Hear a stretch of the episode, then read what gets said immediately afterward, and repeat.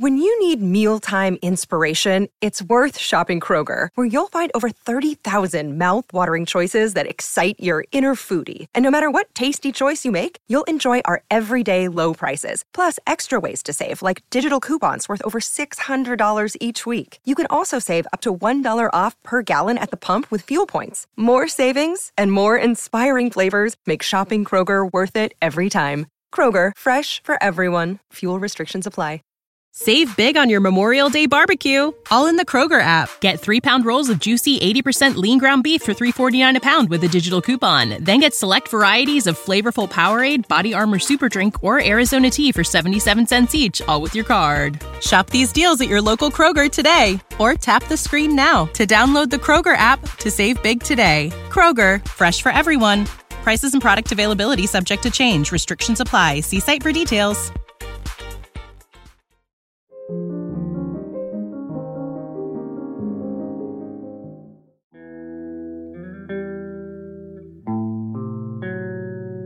Audiolibros y más presenta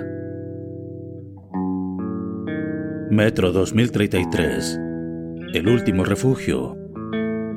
Un libro escrito por Dmitry Glukovsky.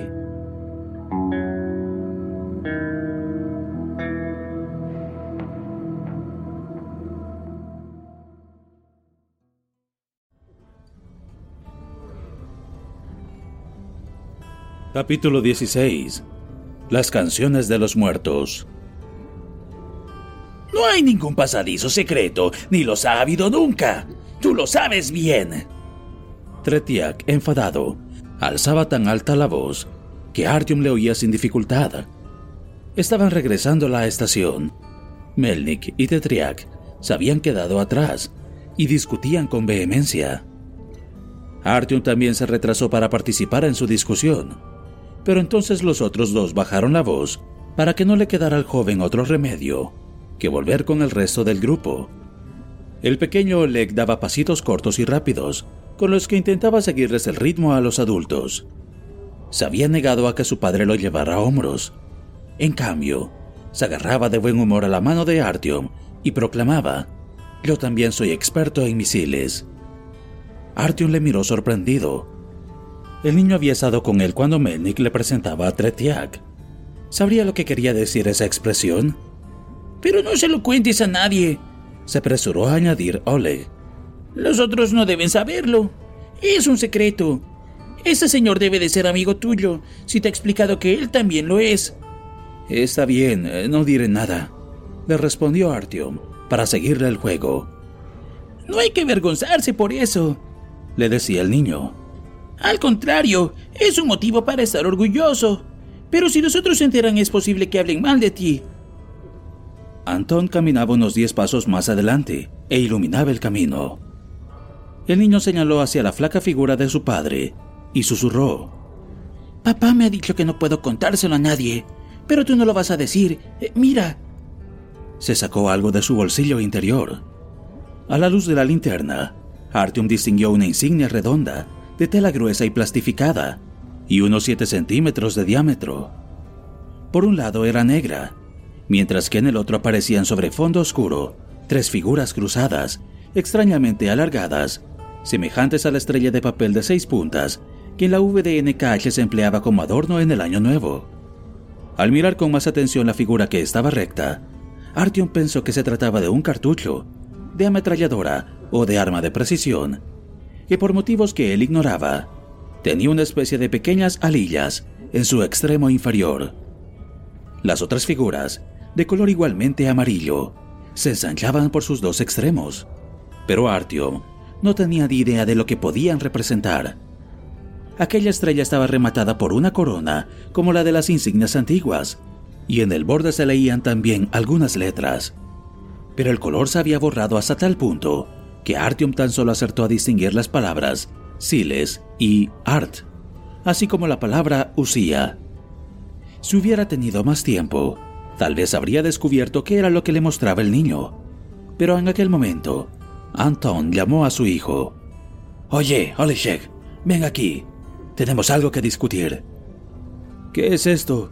Le preguntó Artyom al pequeño, pero éste le arrancó la insignia de la mano y volvió a escondérsela en el bolsillo. M.A. dijo Oleg en voz alta y nuevamente irradió orgullo. Luego le guiñó el ojo a Artyom y se fue corriendo con su padre. Al llegar a la estación, los centinelas treparon al andén y se marcharon cada uno por su lado. La mujer de Anton esperaba junto a la entrada del túnel. Echó a correr hacia Oleg con lágrimas en los ojos, lo agarró por la mano y empezó a gritarle a su marido. ¿Es que te has propuesto volverme loca? ¿No sabes lo que me preocupa cuando el niño pasa tanto tiempo fuera de casa? ¿No habrías podido traérmelo? Lena, no me montes una escena delante de todo el mundo, murmuró Anton y miró avergonzado a su alrededor. No podía volver aquí. Piensa que soy el comandante de la unidad de vigilancia y que no podía abandonar mi puesto. Comandante, tú lo que quieres es que me ponga a reír. Pues compórtate como un comandante de verdad. Como si no supieras lo que está ocurriendo aquí. Hace una semana que desapareció el más joven de los niños de nuestros vecinos. Melnik y Tetriak se marcharon en cuanto pudieron. Artyom le seguía, pero durante un buen rato oyeron todavía los lloros y los insultos de Lena, aun cuando no entendieran todas las palabras. Los tres se marcharon a las dependencias del director de la estación. Poco después se sentaron en la habitación decorada con tapices y Arkady Semyonovich, obediente a los ruegos de Melnik, los dejó solos. Melnik se volvió hacia Artyom. Ahora no tienes pasaporte, ¿verdad? Se trataba de una constatación, más que de una pregunta. Artyom asintió. Al no disponer del documento que le habían arrebatado los fascistas, se veía reducido a la condición de paria. No podía acceder a ninguna de las estaciones más o menos civilizadas. Mientras estuviera con el Stalker, nadie le haría ninguna pregunta de más. Pero, tan pronto como se separaran, habría de moverse entre estaciones desiertas o medio abandonadas como la Kievskaya. Podía olvidarse de su sueño de regresar a la VDNKH. Como para confirmar los temores de Artyom, Melnik añadió: Si no tienes pasaporte, no podré hacerte pasar por la Hansa, pero el camino más breve hasta la Mayakovskaya atraviesa la línea de circunvalación. Podemos encargarte un pasaporte nuevo, pero eso nos llevará cierto tiempo. ¿Qué vamos a hacer? Artyom se encogió de hombros. Presentía dónde quería llegar el Stalker.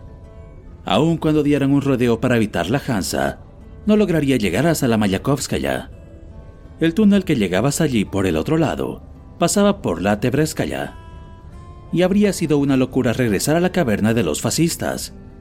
Se hallaba en una situación sin solución. Lo mejor será que Tetriak y yo vayamos por nuestra cuenta hasta la Mayakovskaya. Una vez allí, buscaremos el acceso a la D6.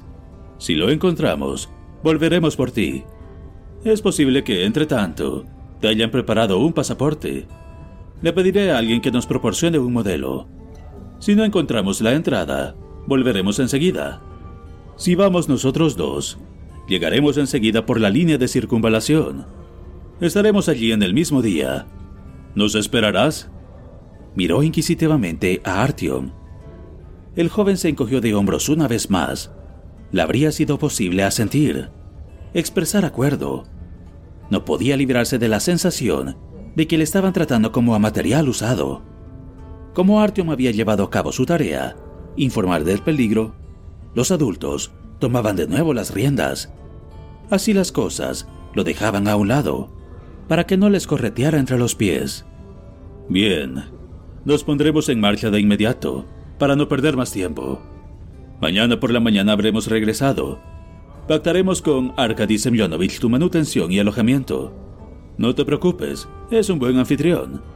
Eso es todo. Eh, no, espera. Falta algo. Sacó la hoja de papel manchada de sangre con el plano y el breve escrito. Puedes quedártelo. Lo he copiado. Y él sabe lo que podría ocurrir. Pero no se lo enseñes a nadie.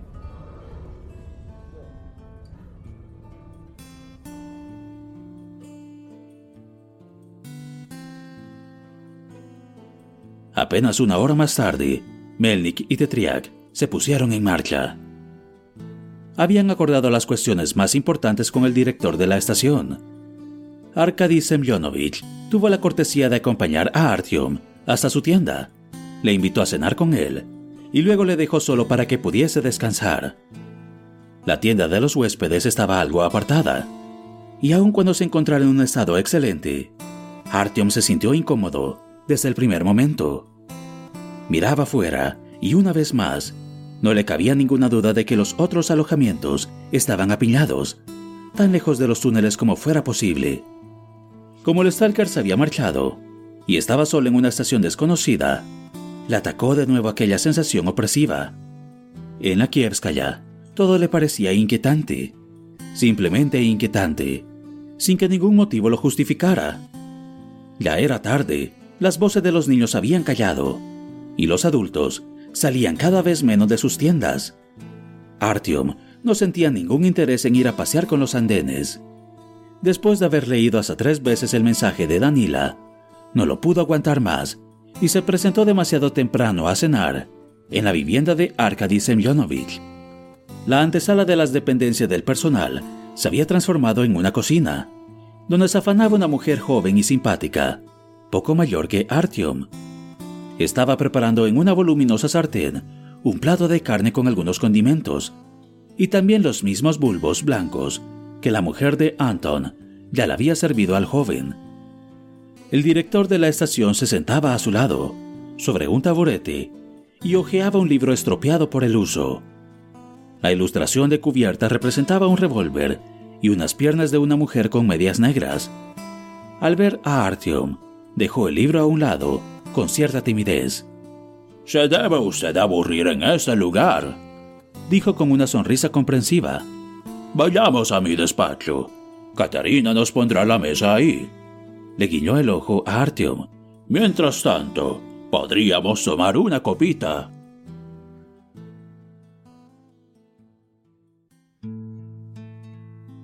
La habitación de los tapices y de la calavera tenía un aspecto muy distinto. Una lámpara de mesa con pantalla de tela verde difundía una agradable luz. De repente se esfumó la tensión que había hecho que Artyom saliera de la tienda. Arkady Semyonovich sacó un botellín del armario y le sirvió un líquido oscuro de aroma narcotizante en una copa extrañamente panzuda. Muy poco, quizá el grosor de un dedo. Artyom se imaginó que aquel botellín debía de costar más que una caja entera de botellas de vino, como las que se vendían en la Kitaigorod. ¡Coñac! Arkady Semyonovich había reconocido la mirada de curiosidad de Artyom. ¡Coñac armenio! De casi 30 años, traído de la superficie. Miró hacia el techo con nostalgia. No se preocupe, no está contaminado. Yo mismo ordené que lo comprobaran. El desconocido brebaje llevaba mucho alcohol, pero su sabor agradable y su áspero aroma mitigaban los efectos. A semejanza de su anfitrión, Artyom retenía en la boca durante cierto tiempo cada uno de los tragos. Entonces, un fuego recorría lentamente su cuerpo y lo llenaba de una grata calidez. La habitación se volvió todavía más confortable y Arkady Semyonovich más simpático todavía. Es asombroso. Artyom, encantado, cerró los ojos. Es excelente, ¿verdad? Hará un año y medio. Los Stalker entraron en una tienda de alimentación, todavía intacta, en la Krasnopresnenskaya. Se encontraba en una bodega, como las tiendas de antes. El rótulo se había caído, y por ello nadie la había visto antes. Pero uno de los Stalkers se acordó de que hace tiempo, es decir, antes, la había visto alguna vez al pasar por allí, y se decidió a echarle una ojeada. Con el paso de los años, este coñac ha mejorado, por supuesto. Gracias a mis contactos, pude comprar dos botellas a cambio de 100 balas. En Akitaigorod te darían una por 200 balas. Arkady Semyonovich bebió otro sorbo y luego sostuvo la copa contra luz pensativo. El Stalker se llamaba Vasia, un hombre tremendo. No era uno de los ordinarios que suben a la superficie tan solo por madera, sino uno de los que buscan cosas importantes de verdad. Cada vez que regresaba de una salida, lo primero que hacía era venir a verme. El director sonrió débilmente. Semyonovich, me decía siempre, te traigo un nuevo cargamento.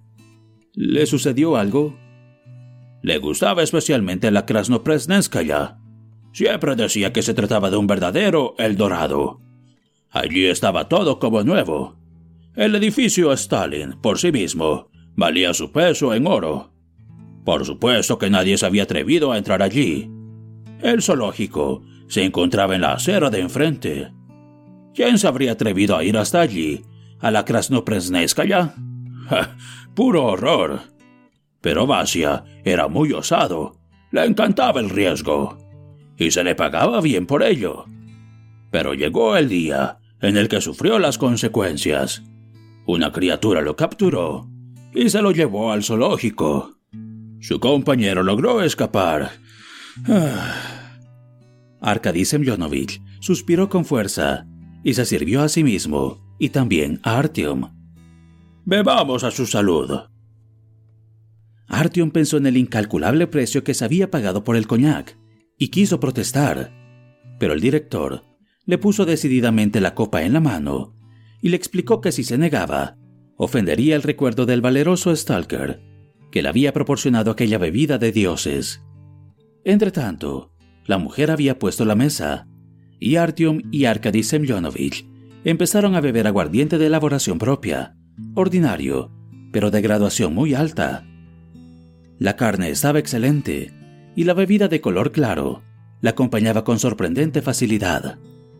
Al cabo de aproximadamente una hora y media, se le desató la lengua a Artyom. Su estación no me gusta. Aquí hay algo siniestro, algo opresivo. Es cuestión de acostumbrarse. Arkady Semyonovich movía la cabeza con gesto vago. Aquí también viven personas, y no son peores que las de otras estaciones. Eh, no, por favor, no me entienda mal. Seguro que hacen todo lo que pueden, pero la realidad es esa. Todo el mundo habla de que aquí desaparecen personas. Todo eso son majaderías, le respondió acaloradamente Arkady Semyonovich. Pero entonces, después de tomarse otra copa, dijo: Aquí no desaparecen cualquiera, solo niños. Artyom sintió un escalofrío. ¿Se los llevan los muertos? Nadie sabe quién es, yo no me creo esa historia de los muertos. He visto a muchos a lo largo de mi vida. ¿Cómo se van a llevar a alguien? Los muertos no se levantan. Pero al otro lado de los túneles cegados, Arkady Semyonovich señaló con la mano en dirección a la Park Povedy y estuvo a punto de caerse de la silla. Hay algo. Eso está claro. Pero nosotros no podemos ir. ¿Por qué? Artyom Trataba de concentrarse en su copa, pero se le volvía borrosa delante de sus propios ojos y en todo momento parecía que se le fuera a escapar de las manos. Espera, te voy a enseñar una cosa. El director de la estación retrocedió ruidosamente con la silla, se levantó con gran dificultad y anduvo dando tumbos hasta el armario. Estuvo revolviendo los objetos que había dentro y al fin sacó, con grandes precauciones, un dardo largo de metal en cuyo extremo romo había varias plumas. Artyom arrugó la frente. ¿Qué es eso? A mí también me gustaría saberlo. ¿Dónde lo encontró? En el cuello de uno de nuestros centinelas. Vigilaba el túnel de la derecha. No sangró, pero estaba lívido y le había salido espuma por la boca. ¿Se lo hizo alguien de la Park Povedy? Ah, el diablo lo sabrá. Arkady Semyonovich apuró la copa y luego volvió a meter el dardo en el armario. Pero ten cuidado, no se lo cuentes a nadie. ¿Por qué no quiere que nadie lo sepa? Podría conseguir ayuda y la gente se tranquilizaría por fin. No se tranquilizaría nadie. Al contrario, se marcharían todos como ratas. Ya lo están haciendo ahora. ¿Pero tú te crees que si enseño este dardo va a cambiar algo? no me hagas reír. Todo el mundo se largaría y yo me quedaría solo. ¿Qué clase de director de estación voy a ser si me quedo solo? Un capitán sin barco. Arkady Semyonovich había hablado con furia, pero entonces le falló la voz y enmudeció. Arkasha, Arkasha, no te pongas así. No pasa nada. Le dijo la joven que, preocupada, se había sentado con él y le acariciaba suavemente la cabeza. Aun cuando tuviera el entendimiento algo embotado, Artyom adivinó, con cierta tristeza, que no era hija del director. Este último volvió a desbarrar. Las ratas abandonan el barco que se hunde. Al final me quedaré yo, pero no pienso rendirme. Artyom se levantó torpemente y caminó con paso inseguro hacia la salida.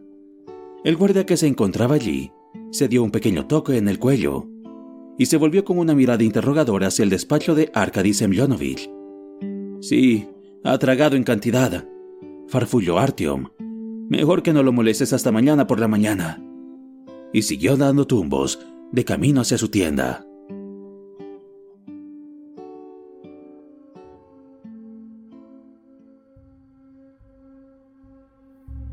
Le costó mucho encontrar el camino. Se metió dos veces por equivocación en tiendas ajenas y necesitó los groseros insultos y los histéricos chillidos con que lo recibieron en uno y otro caso para darse cuenta de que se había acostado en un lecho que no era el suyo. El aguardiente actuaba con más saña que el vino barato, porque había esperado hasta aquel momento para actuar de verdad. Los arcos y columnas se desdibujaban ante los ojos de Artyom, y el joven se encontraba mal. En otro momento, quizás hubiera encontrado a alguien que lo acompañara hasta la tienda de los huéspedes, pero la estación estaba totalmente vacía. Incluso los puestos de vigilancia que se encontraban en la salida de los túneles parecían abandonados. En toda la estación no habría más que tres o cuatro lámparas que brillaban débilmente en el techo, y más allá de su discreta luz, el resto de la sala estaba inmerso en la oscuridad. De repente, Artyom se detuvo. Le pareció que algo se ocultaba a la media luz, algo que se movía con ligereza. Como no se fiaba ya de sus ojos, se dirigió, con la valentía del borracho, hacia el lugar que le parecía sospechoso, no muy lejos del pasillo que llevaba hasta la línea Filiovskaya. Al lado de uno de los arcos, una de las sombras se estaba moviendo. No se mecía compasadamente como las demás, sino con movimientos bruscos y al mismo tiempo deliberados. Artyom se acercó a unos quince pasos y gritó: ¡Ea! ¿Quién anda ahí? Nadie le respondió, pero en la sombra oscura e informe parecieron dibujarse los contornos de una figura alargada.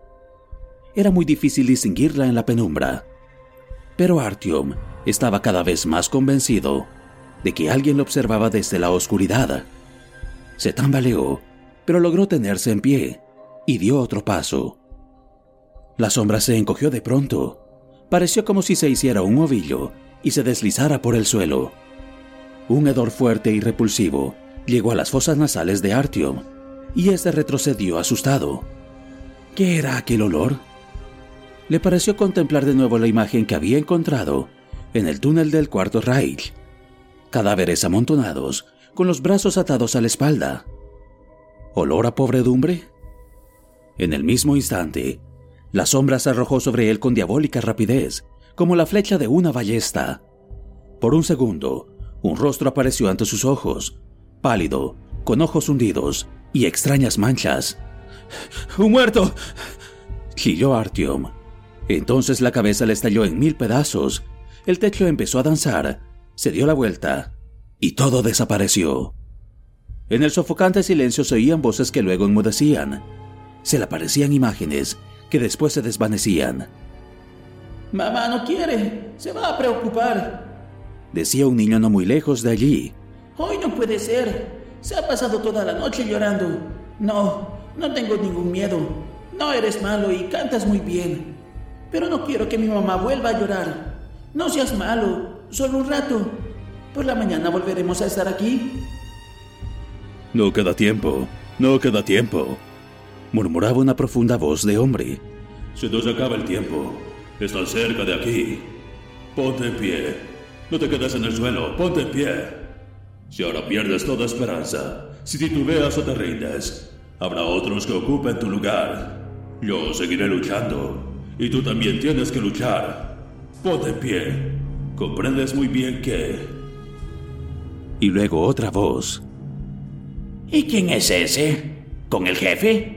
Ah, ya. En la tienda de los huéspedes. Sí, sí, claro. Lo voy a llevar yo solo. Ahora ayúdame a agarrarlo. Cógelo por las piernas al menos. Ah, ¡Qué pesado es! ¿Qué es eso que suena en el bolsillo? Sí, claro. Solo lo decía por divertirnos. Estaríamos arreglados. No, no, eso sí que no. Ya voy.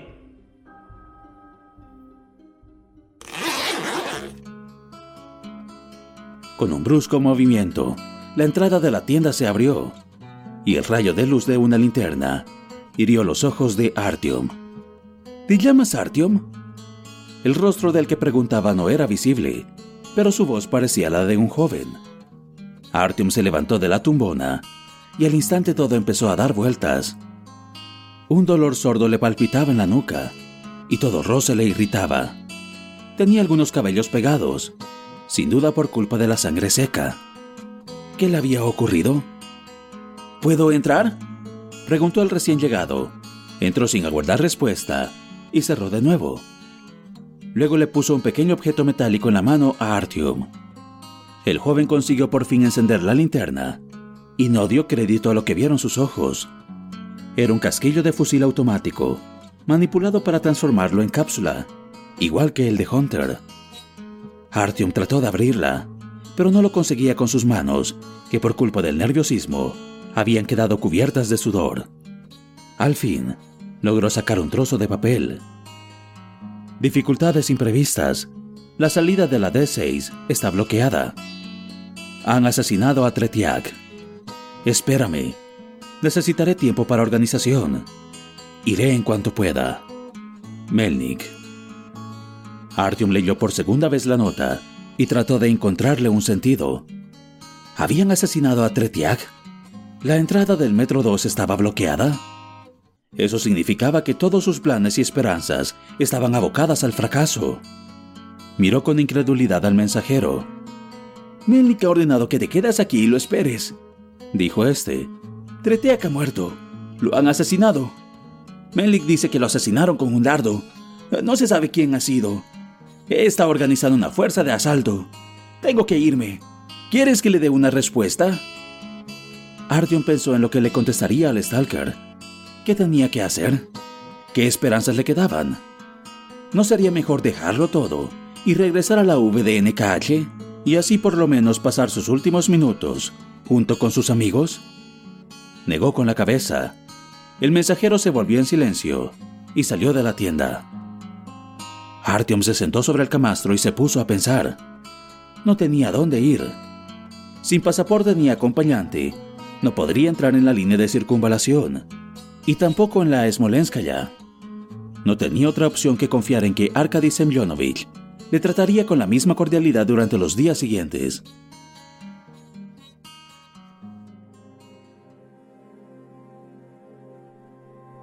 En Lankievskaya era ya de día.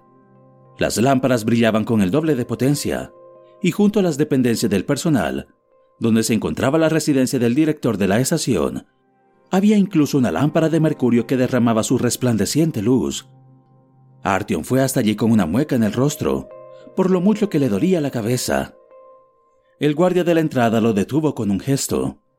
Artyom alcanzó a oír unas airadas voces masculinas en el interior. Está ocupado, dijo el guardia. Espera aquí si quieres. Al cabo de un par de minutos, Anton salió disparado por la puerta. El director de la estación le siguió afuera. Aunque tuviera el cabello horrorosamente despeinado, bolsas en los ojos, el rostro hinchado y cubierto por escasos pelos de barba de color gris plateado.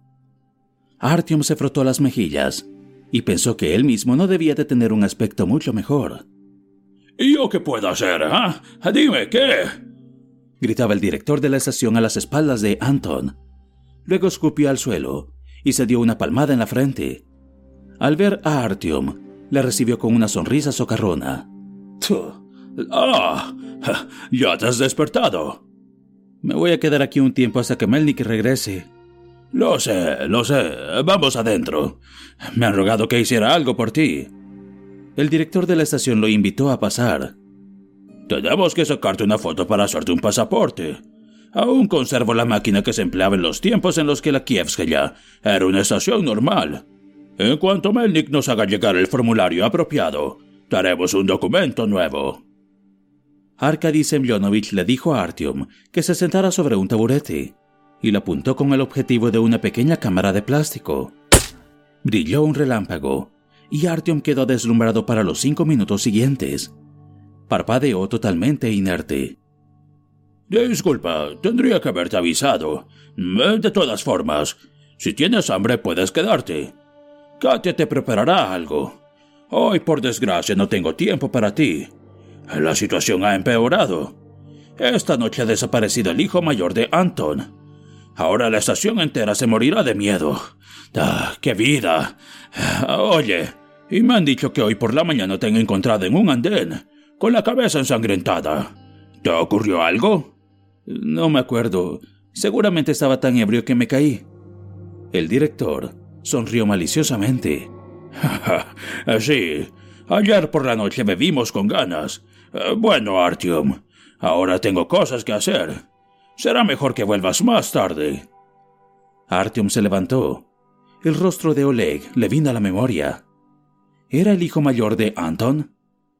Se acordó de la cajita y de cómo Oleg la había apoyado contra la tubería y de lo que le había dicho luego. Las rodillas le flaquearon de puro terror. ¿Y si todo aquello era verdad? ¿La culpa era suya?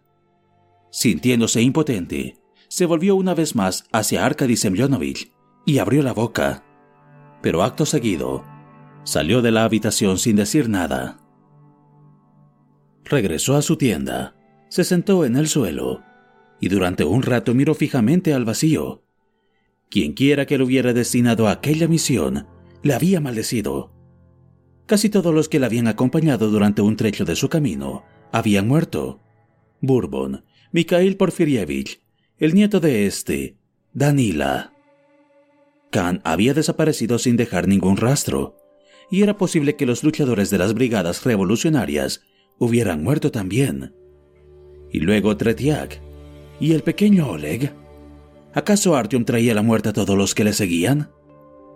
Sin saber muy bien lo que hacía, Artyom se puso en pie, cargó a hombros con la mochila y el fusil, tomó la linterna y salió al andén.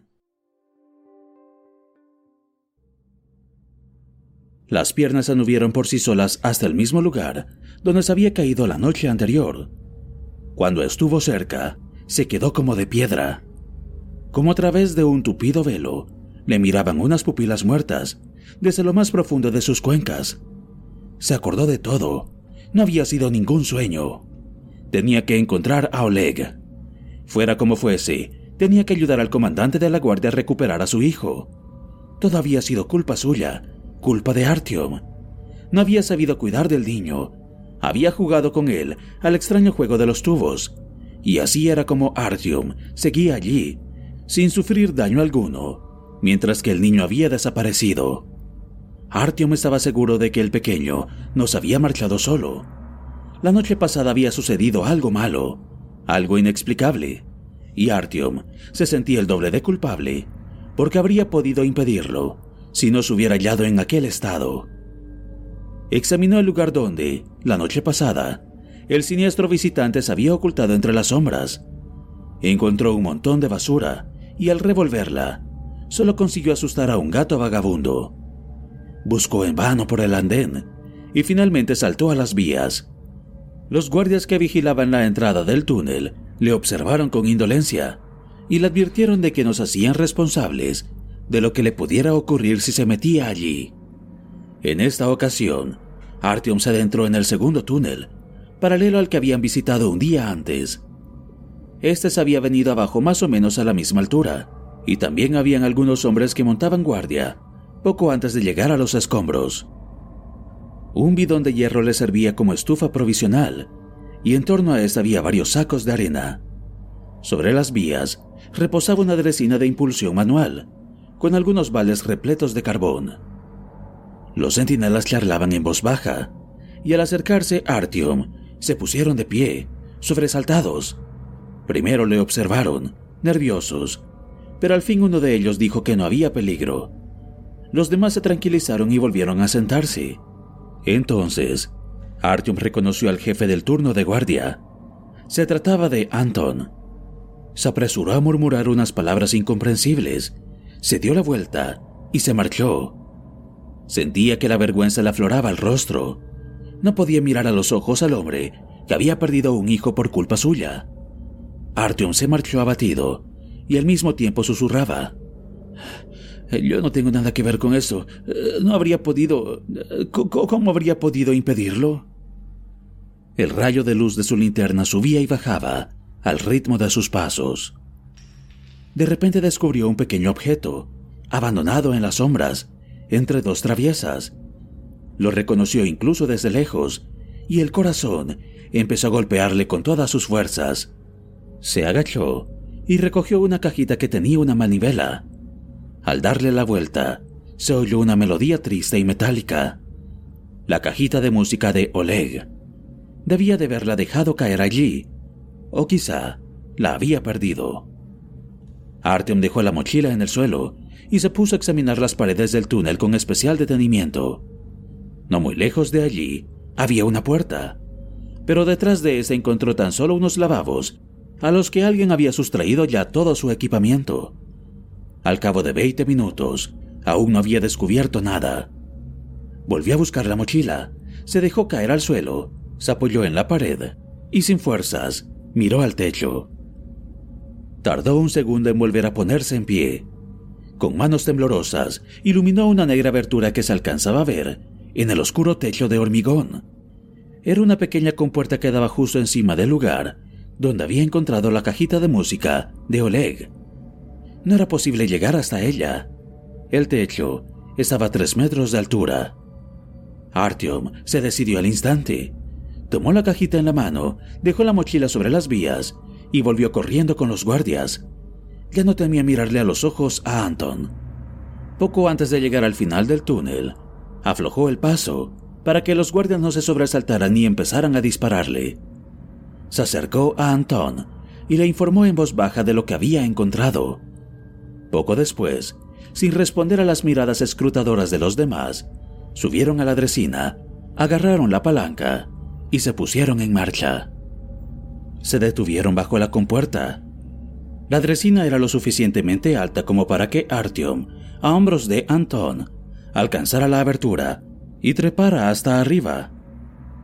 Una vez lo hubo hecho, ayudó a su compañero a subir. El pasadizo que encontraron era angosto y de techo demasiado bajo como para poder ir de pie. Seguía una trayectoria paralela a la del túnel. Artyom se preguntó para qué lo habrían construido. ¿Como ventilación? ¿Como salida de emergencia? ¿Para las ratas? ¿O quizá lo habían hecho después de que el túnel principal se viniera abajo? Aunque el corredor se prolongara en ambas direcciones, Anton se puso en camino hacia la Park Povedy y al cabo de unos segundos se confirmó que no se había equivocado. Encontraron en el suelo un cartucho alargado, uno de los que Melnik había regalado al niño. El descubrimiento le dio alas a Anton y le hizo andar más rápido. Al cabo de 20 metros, el pasadizo terminaba abruptamente. En el suelo se encontraba otra pequeña compuerta. Sin dudar un instante, Anton salió por ella, y antes de que Artyom tuviera tiempo para intentar disuadirle, ya había saltado. El joven oyó desde arriba un gran estrépito y una palabra gruesa, y finalmente un murmullo. Ten cuidado. Es una caída de por lo menos tres metros. Espera, te alumbraré con la lámpara. Artyom se sujetó con fuerza al borde de la compuerta y se meció de un lado para otro con las piernas. Luego se soltó y cayó sobre las traviesas. Entonces se puso en pie, se sacudió las manos y preguntó, ¿Y cómo vamos a regresar? Anton hizo un gesto de indiferencia. Ya pensaremos en algo, pero ¿estás seguro de que no soñaste lo de la noche pasada? Artyom se encogió de hombros. Aunque la cabeza aún le doliera, la idea de que un no muerto lo hubiera atacado en la Kievskaya le parecía totalmente absurda una vez recuperada la sobriedad. Iremos hasta Park Povedy, resolvió Anton. Si de verdad ha estado actuando alguna criatura diabólica, solo puede venir de allí. Tú también tendrías que sentirlo, Ya conoces nuestra estación. Artyom, que trataba de seguirle el paso a Anton, le preguntó, ¿Cómo es que ayer no dijo usted nada sobre todo esto? Órdenes de la autoridad. Semyonovich quiere impedir a toda costa que cunda el pánico. Por eso, nos ha prohibido que demos pábulo a los rumores. Teme por su posición. Pero todo tiene sus límites. Me he pasado un buen rato explicándole que esto no se podrá mantener en secreto por siempre. Durante los últimos dos meses han desaparecido tres niños y cuatro familias han huido de la estación. Entonces, de repente, uno de nosotros aparece con ese dardo en el cuello. Pero Semyonovich dice, no, si cunde el pánico, no podremos controlar la situación. Ah, es un cobarde. El furioso Anton escupió al suelo. ¿Y quién fue la víctima de ese dardo? La palabra se quedó clavada en la garganta de Artyom. De repente se detuvo y también Anton se paró a su lado. El perplejo guardia le preguntó, ¿Qué es eso? ¿Lo has visto tú también? Artyom no le respondió. Miraba fijamente al suelo e iluminaba con la linterna, primero en una dirección y luego en otra, para verlo mejor. En tierra brillaba una imagen gigantesca que alguien había pintado en color blanco sobre las vías, las traviesas y el suelo. Una franja ondulada que recordaba una serpiente o un gusano, de unos 40 centímetros de anchura y 2 metros de largo. En uno de sus extremos había un ensanchamiento que parecía una cabeza y le daba a la figura un aspecto como de reptil gigantesco. Una serpiente. Anton improvisó una sonrisa. o quizás es que se le derramó la pintura a alguien. No, allí está la cabeza. Está mirando en esa dirección. Se arrastra hacia la Park Povedy. Entonces, sigue el mismo camino que nosotros. Al cabo de unos 100 metros, se confirmó su suposición. En medio de las vías se hallaban otros tres cartuchos. Habían tomado la dirección correcta. Más animados, aceleraron el paso. ¡Qué listo es ese niño! observó Antón con orgullo. Se le ha ocurrido ir dejando un rastro. Artyom asintió. De todos modos, aún se preguntaba cómo era posible que la desconocida criatura hubiera podido llevarse sin hacer ruido al niño que, sin lugar a dudas, aún vivía. ¿Había ocurrido de verdad todo lo que había oído en su momento de impotencia? ¿Era posible que Oleg se hubiera marchado por voluntad propia con su enigmático raptor? Entonces, ¿por qué y para quién había marcado el camino que seguía? Artyom cayó durante unos minutos y tampoco Anton decía nada. A medida que seguían adelante sobre las traviesas en la oscuridad, la alegría y la esperanza fueron flaqueando, y Artyom volvió a sentirse mal. En su afán por redimirse de su culpa ante el niño y el padre, había prescindido de todas las advertencias, todas las historias terribles contadas en susurros. Había olvidado incluso la orden del Stalker de no abandonar la Kievskaya bajo ningún concepto. Anton se dirigía a la Park Povedy en busca de su hijo, pero Artyom se preguntaba cuáles eran los motivos que le empujaban a él a querer ir también a aquella siniestra estación. ¿Cómo podía poner en riesgo de aquella manera su propia seguridad, así como su importante misión? Por un instante tuvo que pensar en los extraños hombres mayores de la Polianka y en lo que le habían dicho acerca de su destino. Eso le ayudó. Se sintió el corazón más ligero. Pero su heroica resolución duró tan solo unos diez minutos hasta que se encontraron con la siguiente imagen de la serpiente. Este nuevo dibujo era el doble de grande que el anterior. Sin duda alguna, quería decir que avanzaban en la dirección correcta y se acercaban a su meta. Pero Artyom no estaba seguro de alegrarse por ello. El túnel parecía no acabarse nunca. Artyom calculó que debían de llevar, por lo menos, dos horas de camino. Aunque también era posible que se equivocara, Anton hablaba cada vez menos y en la oscuridad y en silencio, los minutos parecían arrastrarse con doble lentitud. La tercera serpiente, que debía de medir como mínimo 10 metros de largo, marcaba al mismo tiempo una frontera acústica. Anton aguardó en absoluto silencio, con los oídos puestos en el túnel, y también Artyom se puso a escuchar. Mucho más allá se oían unos sonidos extraños y desagradables. Al principio no distinguió lo que eran, pero luego lo entendió. Se trataba de un cántico, acompañado por un sordo redoble de tambor. Se parecía un poco al que Artyom había oído por la tubería. Anton asintió con la cabeza. Ya no está muy lejos. Pero de súbito, el tiempo que hasta entonces había transcurrido, ya con mucha lentitud, se transformó en una jalea compacta y estuvo a punto de detenerse. Al contemplar al hombre que le acompañaba, Artyom vio con espantosa acuidad que ésta sentía sin cesar con la cabeza, o mejor dicho, que su cabeza se movía espasmódicamente, y constató perplejo que la barbilla de Anton no volvía al punto de partida. Anton se desplomó con una extraña muñeca de trapo, y Artyom pensó en levantarlo, pero se lo impidió un ligero pinchazo en el hombro. Confuso, se palpó el lugar que le dolía y constató que un dardo emplumado le había atravesado la chaqueta.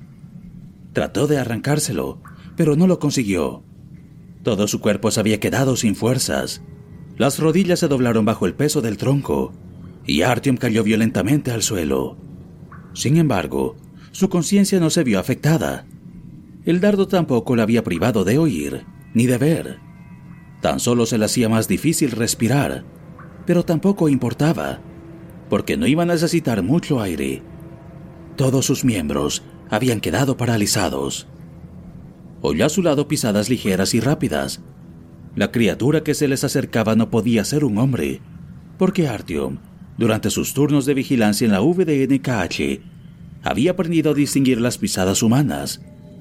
Estas se oían siempre de dos en dos y eran pesadas, a menudo en combinación con las ruidosas suelas de las botas de sucedáneo de cuero, que eran el calzado más habitual en la red de metro. Tenía a la vista tan solo una parte de las traviesas y de las vías que llevaban a Salakievskaya. Sintió un olor punzante y desagradable en la nariz. Un dos foráneos yacen allí, dijo alguien que se erguía a su lado. Buen disparo, de lejos, cuello, hombro, comentó otro. Eran voces extrañas, sin melodía y pálidas.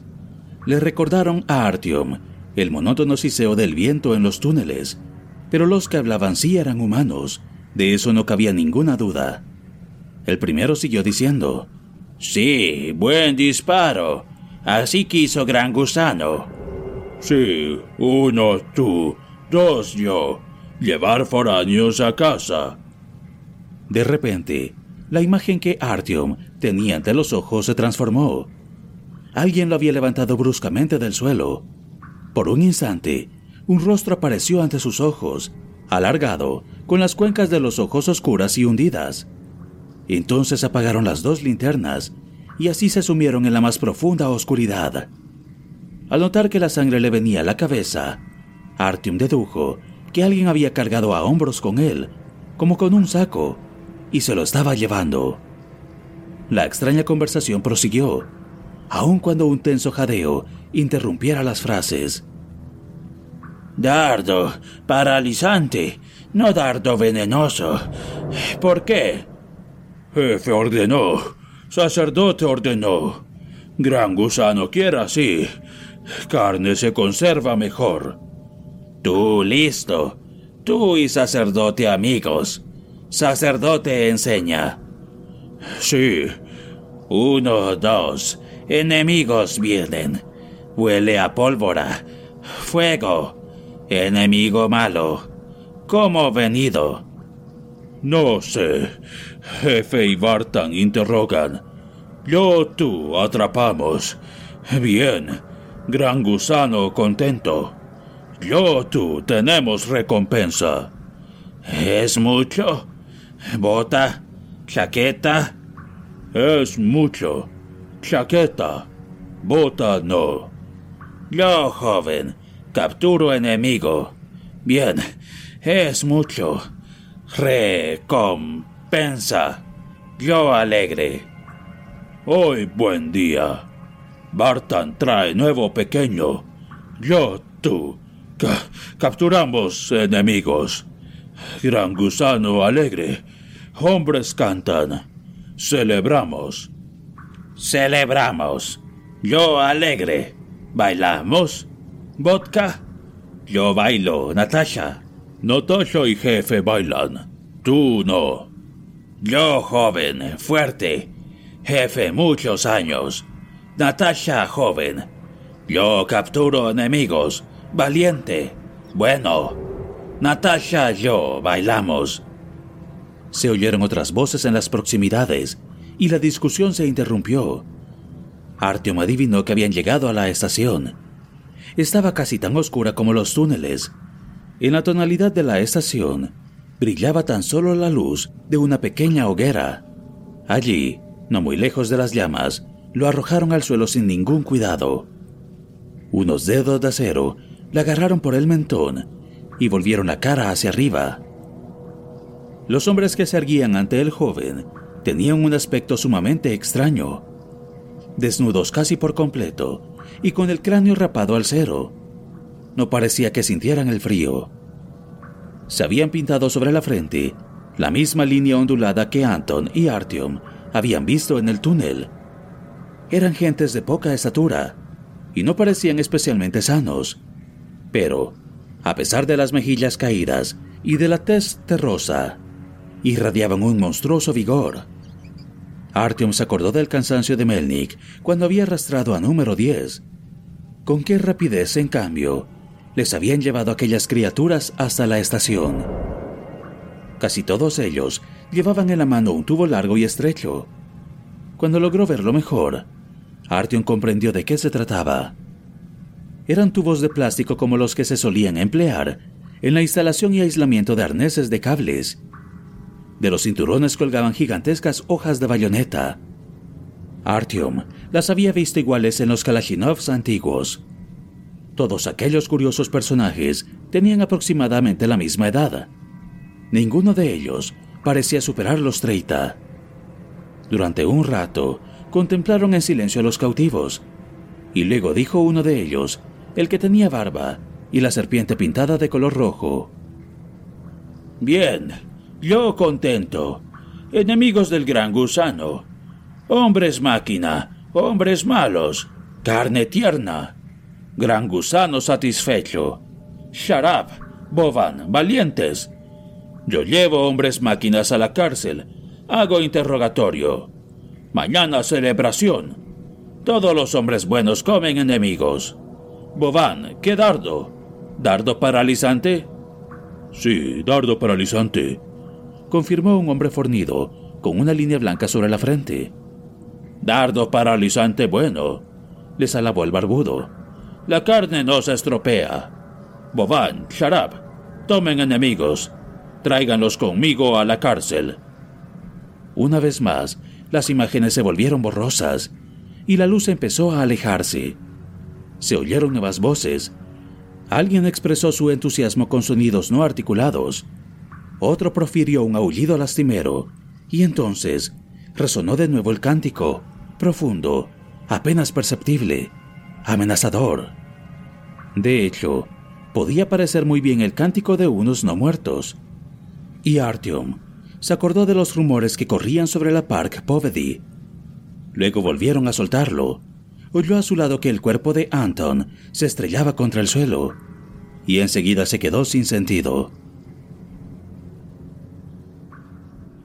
Our family has grown. Welcome to the world, Hannah baby.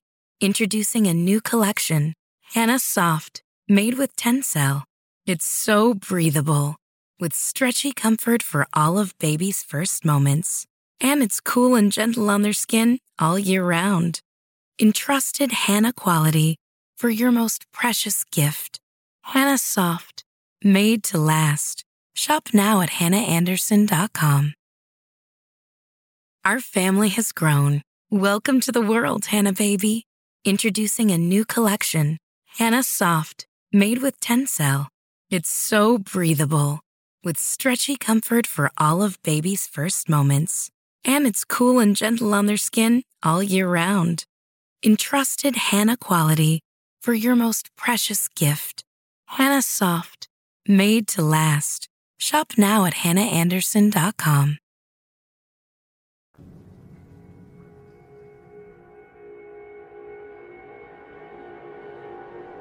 Algo le sacudía, le decía que se pusiera en pie por fin. Artyom estiró las articulaciones, encendió la linterna, la cubrió con una mano para que el fulgor no deslumbrara sus ojos adormecidos. Miró en torno así dentro de la tienda. ¿Dónde estaba su arma? Y salió afuera. Había sentido tanta nostalgia por su hogar que en aquel momento en el que volvía a encontrarse en la VDNKH, no era capaz de alegrarse. El techo estaba cubierto de hollín, la tienda perforada por las balas y abandonada, y se sentía un fuerte olor a quemado. Había sucedido algo terrible. La estación era terriblemente distinta de la que él recordaba. En la lejanía, probablemente en el paso que se hallaba al otro extremo de la sala, alguien gritaba como si lo estuvieran empalando. La escasa luz de las dos luces de emergencia se abría paso con dificultad por entre las volutas de humo. No vio a nadie, salvo a una niña que jugaba en el suelo, al lado de una tienda.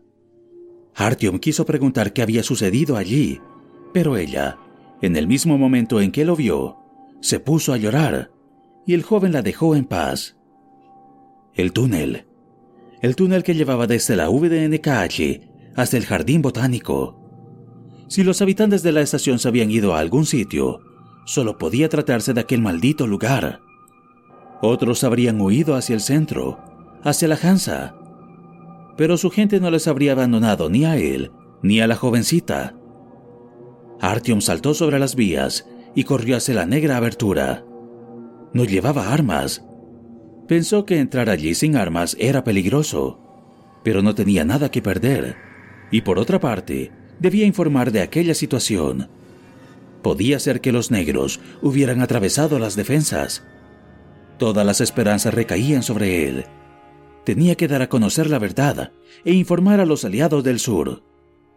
De repente, se abatió sobre él la oscuridad y con esa también la angustia. Artyom no veía nada, pero algo llegó a sus oídos, un sonido repugnante, como si alguien hubiera estado comiendo ruidosamente.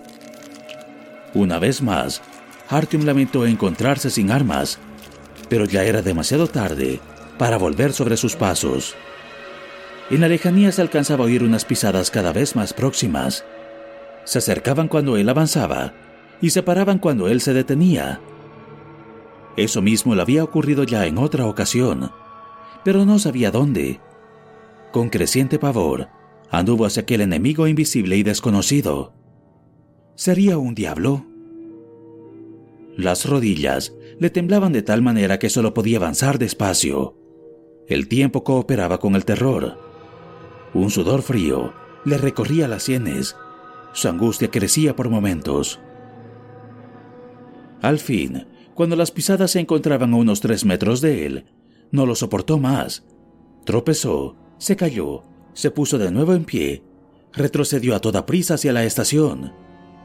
Pero cuando se cayó por tercera vez, sus débiles piernas le negaron toda colaboración y se dio cuenta de que la muerte era inevitable.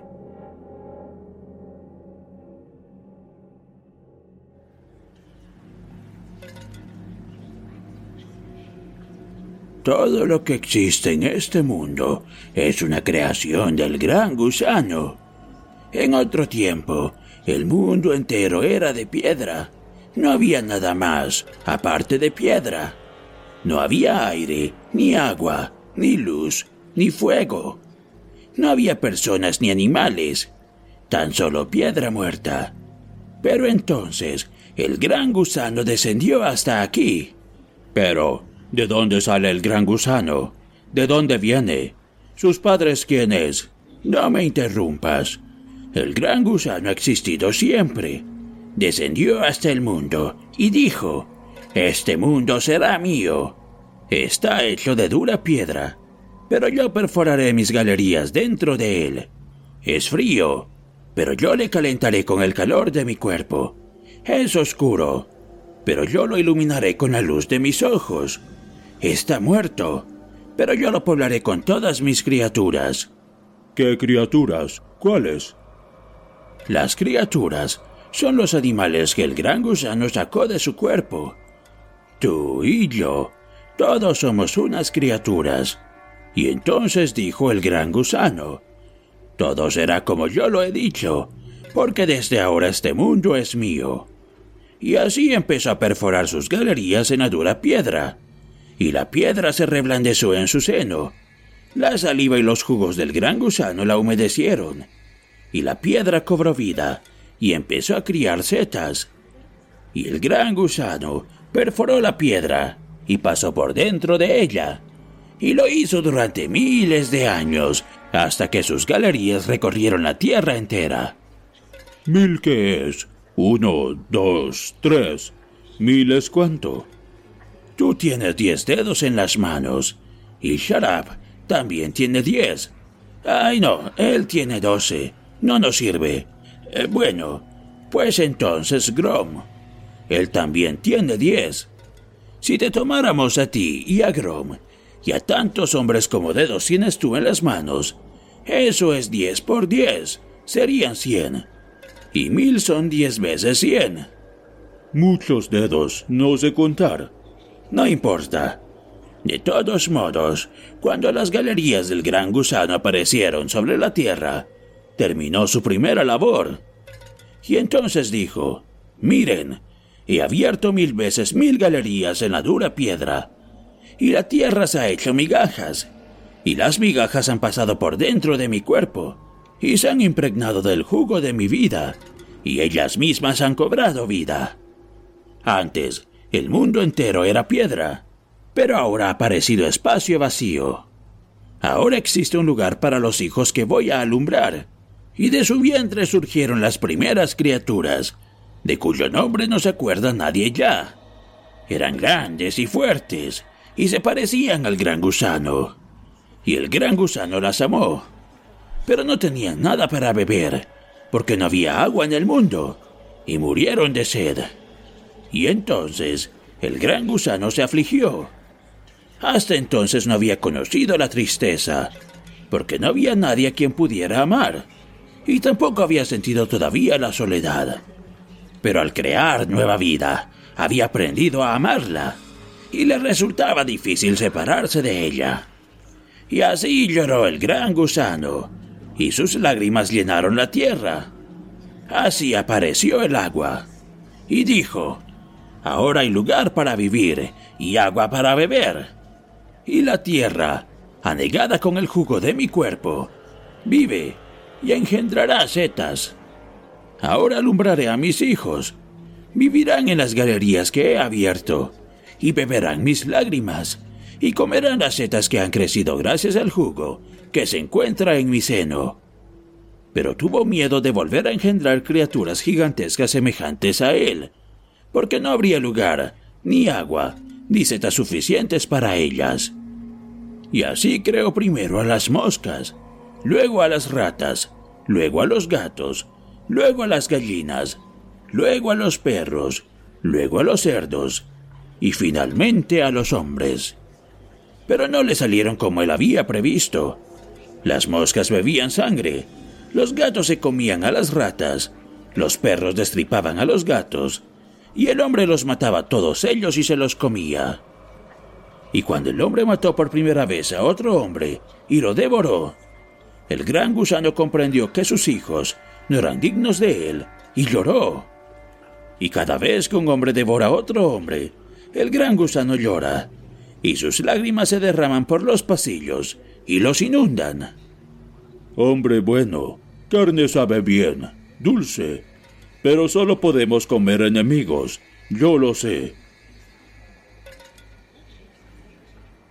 Artyom logró cerrar el puño y luego volvió a abrirlo. Tenía las manos sujetas a la espalda con alambre y muy hinchadas, pero por lo menos le obedecían de nuevo. También era una buena señal que el cuerpo entero le doliera. El entumecimiento provocado por el dardo venenoso era obviamente tan solo provisional. En su cabeza daba vueltas la absurda idea de que él, al contrario del desconocido narrador, no tenía ni idea de cómo habían podido llegar las gallinas hasta la red de metro. Lo más probable era que algunos comerciantes las hubieran traído desde un mercado. Sabía muy bien que los cerdos procedían de la VDNKH, pero las gallinas... Trató de mirar en derredor, pero no se encontró nada más que absolutas y negrísimas tinieblas. Sin embargo, había alguien, no muy lejos de él. Hacía una media hora que Artyom estaba consciente y conteniendo el aliento, escuchaba la extraña lección. Poco a poco empezó a entender dónde se encontraba. Se mueve, yo oigo. Bramó la voz ronca. Trae, jefe. Jefe hace interrogatorio. Alguna criatura se dejó arrastrando los pies hasta que se dejó de oír. Artyom trató de mover las piernas. También las tenía sujetas con alambre. Entonces quiso ponerse del otro lado, pero chocó con una cosa blanda. Oyó un gemido largo, preñado de dolor. Anton, ¿eres tú? susurró Artyom. No recibió respuesta. Ajá. Los enemigos del gran gusano han despertado, dijo una voz burlona desde la penumbra.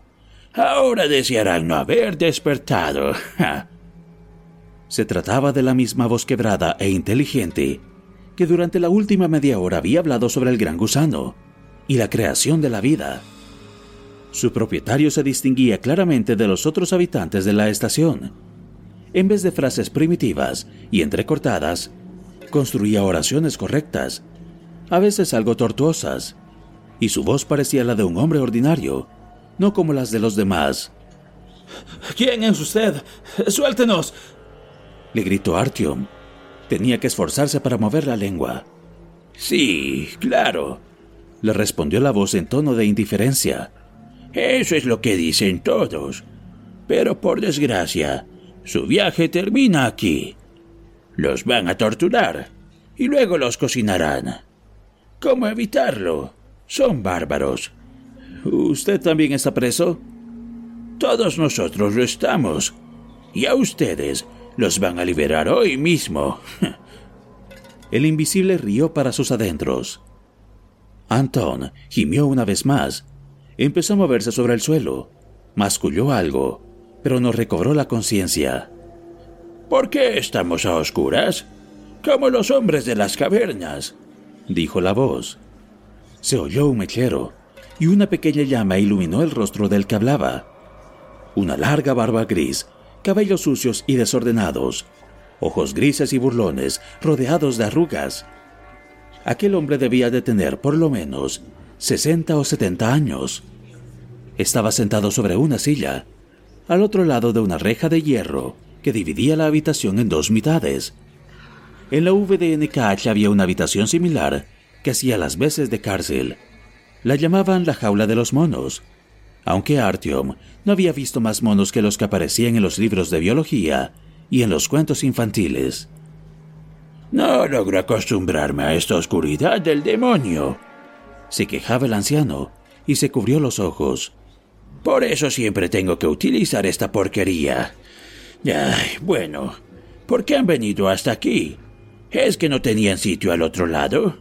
Escuche, le dijo Artyom. Usted está libre. Déjenos salir. Antes de que regresen esos antropófagos. Usted es un hombre normal. Por supuesto. Podría hacerlo. Y por supuesto, no lo voy a hacer. No cerramos tratos con los enemigos del gran gusano. ¿Pero qué es eso del gran gusano? ¿De qué me está hablando? Es la primera vez que oigo hablar de él. ¿Cómo voy a ser yo enemigo suyo? No tiene ninguna importancia que hayas oído hablar de él o no. Vienen del otro lado, de allí, donde viven sus enemigos. Eso significa que solo pueden ser espías. La entonación burlona del viejo se transformó en acerada dureza. Tienen armas de fuego y linternas, diabólicos artilugios mecánicos, máquinas de matar. ¿Qué otra prueba necesitamos para saber que recorren el falso camino, que son enemigos de la vida, enemigos del gran gusano? Se levantó de un salto y se acercó a la reja. Ustedes y los que son como ustedes tienen la culpa de todo. Apagó el mechero que se había calentado demasiado y en la oscuridad se oyó cómo se soplaba los dedos. Entonces oyeron otras voces, unas voces sibilantes que infundían temor. Artyom se temió lo peor. Se acordó de Tretian, víctima de un dardo envenenado. Por favor, suplicó encarecidamente, antes de que sea demasiado tarde, ¿qué gana usted con esto? El viejo no respondió. Al cabo de un minuto, la habitación se llenó de ruidos, pies desnudos que se movían a tientas sobre el hormigón, una respiración enronquecida, otro que aspiraba ruidosamente por la nariz, y aunque no viera nada, Artyom intuyó que eran muchos y que les estaban mirando con mucha atención. Les observaban, les husmeaban, les escuchaban. ¡Hombres del fuego! Siseó una de ellos. Olor a pólvora, olor a miedo. Huele como estación del otro lado. Dos foráneos. Uno, dos, enemigos. Tiene que hacerlo Bartán, ordenó otra voz. Haz fuego, pidió alguien. El mechero se encendió de nuevo. Tres bárbaros de cráneo rapado se encontraban en la habitación, junto al viejo en cuya mano brillaba el mechero. Se protegían los ojos con las manos. Artyom reconoció a uno de ellos, el hombre fornido con barba. El segundo también le resultaba curiosamente familiar. Este miró directamente a los ojos a Artyom, dio un paso adelante y se detuvo muy cerca de la reja. Su olor era distinto del de los demás. Le envolvía un hedor de pobredumbre apenas perceptible. Sus ojos capturaron a Artyom. Cual dos furiosos torbellinos hicieron que el mundo entero diera vueltas. Lo hipnotizaron. Artyom se estremeció. Por fin sabía dónde había visto aquel rostro. Era el de la criatura que le había atacado aquella noche en la Kievskaya. Una vez más, se sintió como extrañamente lisiado pero en esta ocasión no fue su cuerpo, sino su entendimiento el que se vio indefenso. Sus pensamientos dejaron de fluir y se quedó paralizado. Le había entregado de buen grado el acceso a su conciencia a aquella criatura, que solo en apariencia parecía un ser humano y que le había atrapado con su mirada. Por la compuerta, respondió el obediente Artyom a las preguntas que surgían dentro de su cabeza. La compuerta estaba abierta Queríamos rescatar al niño, al hijo de Anton. Lo habían raptado de noche. Yo tengo la culpa de todo. Yo le permití escuchar su música por la tubería. Trepé hasta aquí desde una dresina. No se lo hemos contado a nadie más. Éramos dos. No las hemos cerrado. Habría sido totalmente imposible resistirse u ocultarle algo de la muda voz que le exigía información. Al cabo de un minuto, la criatura se había enterado ya de todo lo que le interesaba. Asintió con la cabeza y dio un paso hacia atrás. El mechero se apagó. Igual que sus manos hinchadas se desentumecían, Artyom también tuvo la sensación de estar recobrando gradualmente el control sobre sí mismo. Boban, Kulak, volver al túnel, cerrar la puerta, ordenó una de las voces, probablemente la del barbudo comandante. Los enemigos se quedan aquí. Dron, vigílalos. Mañana celebración. Hombres comerán enemigos. Rezarán al gran gusano. ¿Qué le han hecho a Oleg? ¿Cómo es el niño? Les gritó Artyom a sus espaldas.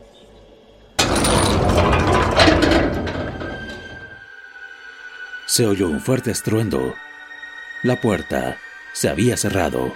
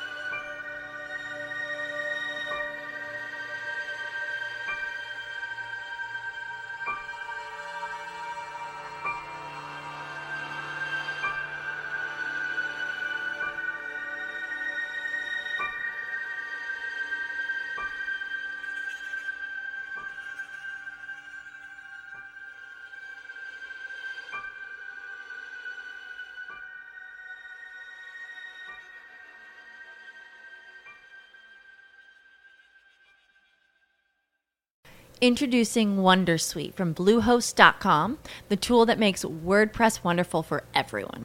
Website creation is hard, but now with Bluehost, you can answer a few simple questions about your business and goals, and the Wondersuite tools will automatically lay out your WordPress website or store in minutes. Seriously.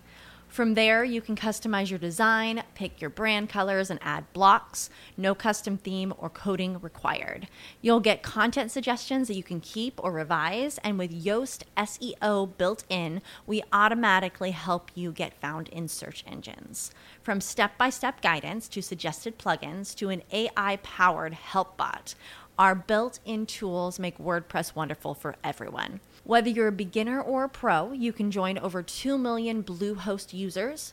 Go to bluehost.com slash wondersuite. That's bluehost.com slash wondersuite.